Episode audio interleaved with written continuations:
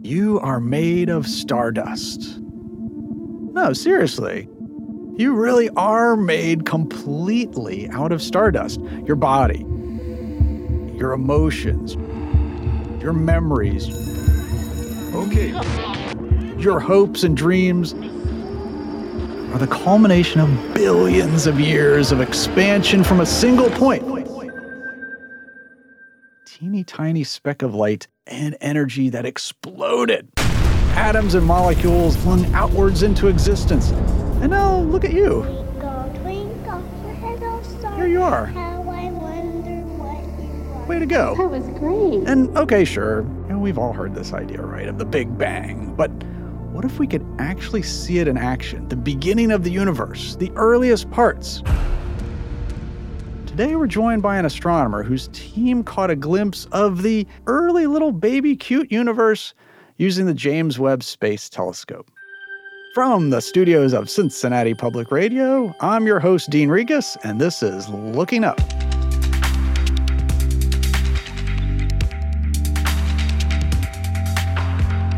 Show that takes you deep into the cosmos or just to the telescope in your backyard to learn more about what makes this amazing universe of ours so great. Our guest this week is Dr. Alan Dressler, astronomer at the Carnegie Institute for Science and collaborating scientist on the JADES project. So, the big superstar in the telescope world has to be the James Webb Space Telescope. This was designed to study a lot of different things, but galaxies seem to be the hot topic recently. So, the idea is when you look through a telescope, you're looking in space. You're making things that are really, really far away look a lot closer. That's just what telescopes do. But what the Webb telescope does better than others is that it can also look in different wavelengths of light. The world sure looks a lot different in infrared light. Remember that what you're actually seeing is temperature. So something that's warm is going to look bright in the infrared. So it sees things that the eye can't see. It sees uh, light in the infrared. It can often pass through things that block visible light entirely. You can make sensors on telescopes even more accurate and even more sensitive if you can look in this wavelength of light. And that's what makes James Webb so much better is that it can see these things that are farther and farther away. If everyday objects look different through an infrared camera, you can bet objects in space do too.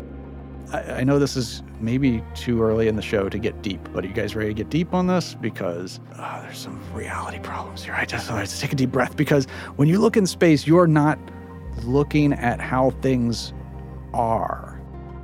You're looking at how things were. So, for example, it takes the sun, it takes about eight minutes for the light from the sun to go from the sun to us. So that means when you see the sun, you're seeing light that's eight minutes old. You're seeing where the sun was eight minutes ago. Man, this is going to get deeper really fast because when you look at the stars, that's where they were years ago. It takes years for the light to travel from those stars to us. And so when we look at galaxies, we're looking at galaxies that are millions to billions of light years away. I know, this is like, wait a second, am I in the Matrix or something? Uh, the standard models and, and the evidence from various sources are pointing to a, universe that started about 13.8 billion years ago. So, if we could look back 13.8 billion light years in space, we can look back to the beginning. Well, sounds easy, right? Yeah, piece of cake. Just build a big telescope and look out in space. Well, no. Uh, James Webb Space Telescope uh, has a team, JADES. JADES. The JADES Survey? JADES project? So it stands for the James Webb Space Telescope. That's the J part.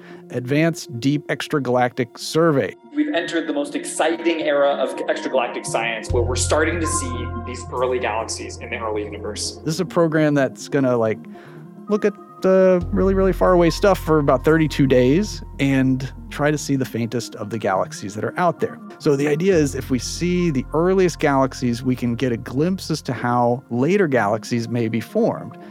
And uh, I gotta tell you, the newest ones that we're finding, the earliest, youngest galaxies, are real weird. And I can't wait to talk to our guest to find out what we are uncovering right now. Hello, good afternoon. Hi, is that Dean? It is. Alan, thanks so much for joining me today. My pleasure. We're really excited to be joined by our special guest, Dr. Alan Dressler, who's uh, the astronomer at the Carnegie Institution for Science and the collaborating scientist on the JADES project. This has to be like amazing to be seeing the James Webb Space Telescope get up there, start doing this amazing science and studying galaxies. How are you feeling so far with the accomplishments of JWST to date? And uh, what are you looking forward to? It's pretty indescribable. And this this took so long to build and was so difficult and so you know so sort of perilous to launch and that to actually have had it worked and working uh, this well i think everybody who was involved is well just overwhelmed by what we actually accomplished in this well speaking of the you know kind of the deep field and early universe you're working on the the jades program and so this is going to be devoting you know about a month of telescope time to check out and characterize these faint, distant galaxies. Uh, yeah, tell us what what the this project is hoping to do, and uh, why look at old, young, wait, old galaxies or young galaxies? Young galaxies. They're young galaxies, yes. Well, the the two teams that make up Jades were the team that built the camera, takes pictures of the sky, and the team that built the spectrograph, which is mostly based in Europe uh, which takes the light from individual galaxies. In fact, it could take many at a time and splits it into its colors for, let's say, a astrophysics sort of analysis. We'll finally be able to see more than our eyes can see.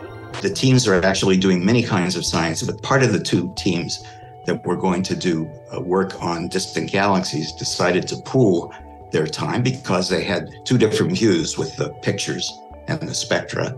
Uh, and they thought they might as well work together. So each team got a certain number of hours, sort of hundreds of hours of, of, of time on James Webb in return for the many, many years that they spent developing these two instruments.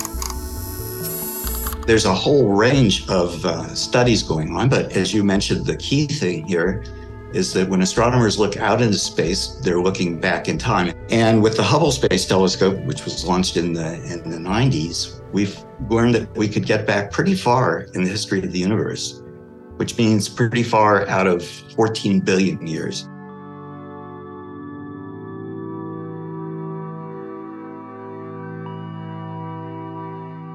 So out of that 14 billion years, the Hubble sort of took us maybe 10 or 11 billion years back in time. And from that, we learned that it was going to do better than we thought. It was going to get us closer to when galaxies actually were born. And that was the impetus for uh, building the James Webb Space Telescope. I had the uh, the honor of chairing a committee at that time in the in the mid 90s um, that made that recommendation to NASA and said exactly that that we needed to go into the infrared uh, in order to get the sensitivity, uh, in order to get to the birth of the first galaxies, and that that would be extremely rewarding kind of thing to do, and something that you know a, a civilization like ours only gets to do once, to see back to the very beginning. So, yeah, what what is your your role and you know, the primary focus uh, uh with the Jades project? So my focus was what, in fact, that committee identified as the kind of prime mission of the telescope, which was to see galaxies in their infancy. I've been working on that for about five years, getting ready to make these observations. And they come from looking at very, very deep pictures, as you said. Those pictures are made in many colors, seven different bands of color. However, it's infrared colors, nothing we could see. You can use the brightness of these very, very faint distant galaxies to figure out how many stars they have made and over what period of time. In other words, it's like you're mapping the growth of your child on the, on the back of the door with crayons. You know. Okay. And you're watching it grow, and that's what we're doing. We're watching the galaxies grow from near nothing to uh, billions of times the mass of the sun. Yes, galaxies grow by birthing new stars, generations of stars. That's how they take the gas that's in the galaxy and turn it into stars like the sun, uh, which then, through their lifetimes, build up heavy chemical elements carbon, nitrogen, oxygen, iron, all those things in their cores. And none of that heavy element part of the universe was there before stars and galaxies came along. And the, the thing that's so amazing is that if that hadn't happened, the universe would have just fizzled. But everything you see around you, from the earth to your friends, everybody, is made up of those heavy chemical elements that changed the nature of the universe. Well, I think you hit upon a, a, little misconception that I think most people have about you know the, the beginning of the universe, the Big Bang. You get this kind of animation, and I don't know, maybe we got it from a certain TV show of that certain name, but like that when the Big Bang happened, galaxies preformed or already there flying out of this beam of light, and so uh, that's that's not correct, right? You know, like when the Big Bang happened what what happened before galaxies formed? There was a lot of time before that, correct? Yes. It took about 400 million years um, before things cooled down enough. I mean, the Big Bang was extraordinarily hot, too hot for a human being to sort of measure it. Um, and as it expanded, it cooled. That's kind of a, a natural physics phenomenon. But it took a long time before the matter that it was generated in the Big Bang could get cold enough. It was already sort of uh, a little clumpy in places, but those clumps began to collapse by gravity. Gravity pulled the denser parts together and emptied out the less dense parts. And so we started to get structures that would become galaxies. And that happened, as I said, sort of a few hundred million years after the Big Bang. Now, that's compared to 14 billion years today. So it's pretty early, but it's certainly nothing like, you know, right near the Big Bang. That, that world was so different from ours, so alien in a sense that all the things we recognize as being in the universe could never have been because it was so hot. So it was made of particles we don't even uh, see around today.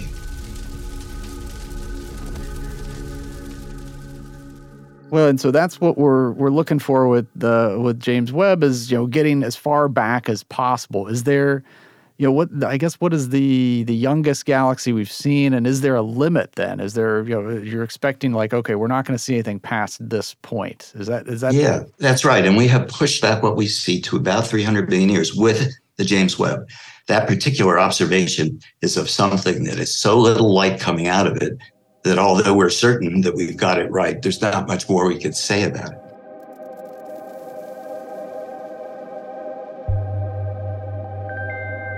But I'm starting a little bit later than that and looking at galaxies that are four or 500 million years to start with, and then going to about a billion, which is another 500 million years. And over that period of time, a lot happens those little specks of light begin to grow.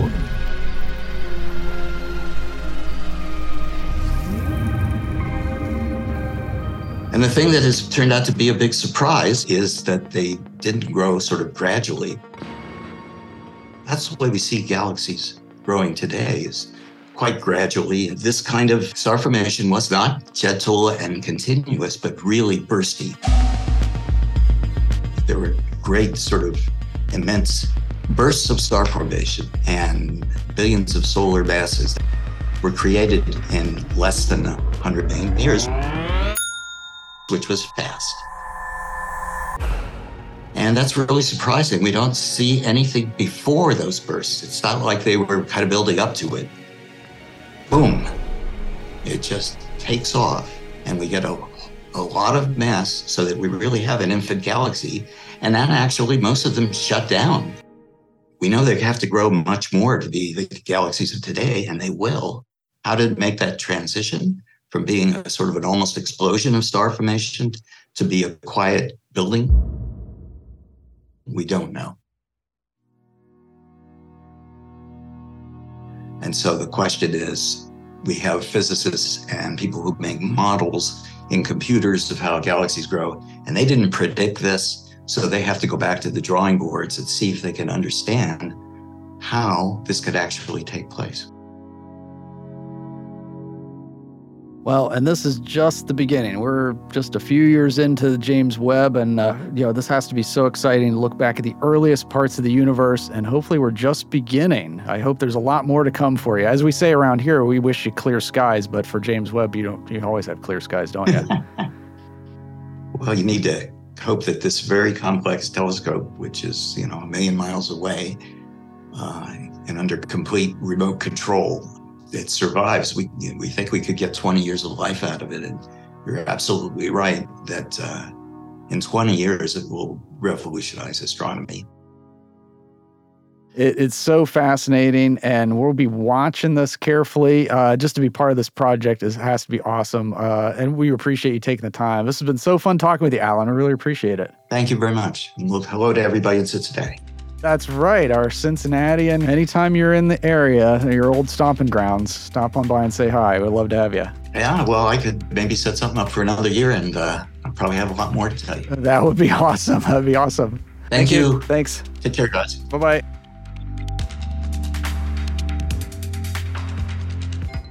Well, so what's next for the James Webb Space Telescope?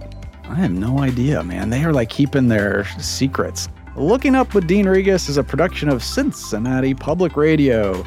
Marshall Verbsky is our show producer and galactic expansion specialist. And Marshall, the universe is expanding, so your realm keeps getting bigger. Ella Rowan is our audio engineer and purveyor of universal truth. And you know, Ella, the truth is out there. Our theme song is Possible Light by Ziv Moran. I'm Dean Regas, and keep looking up. Man, I can use all these whispery voices when I talk about the galaxies.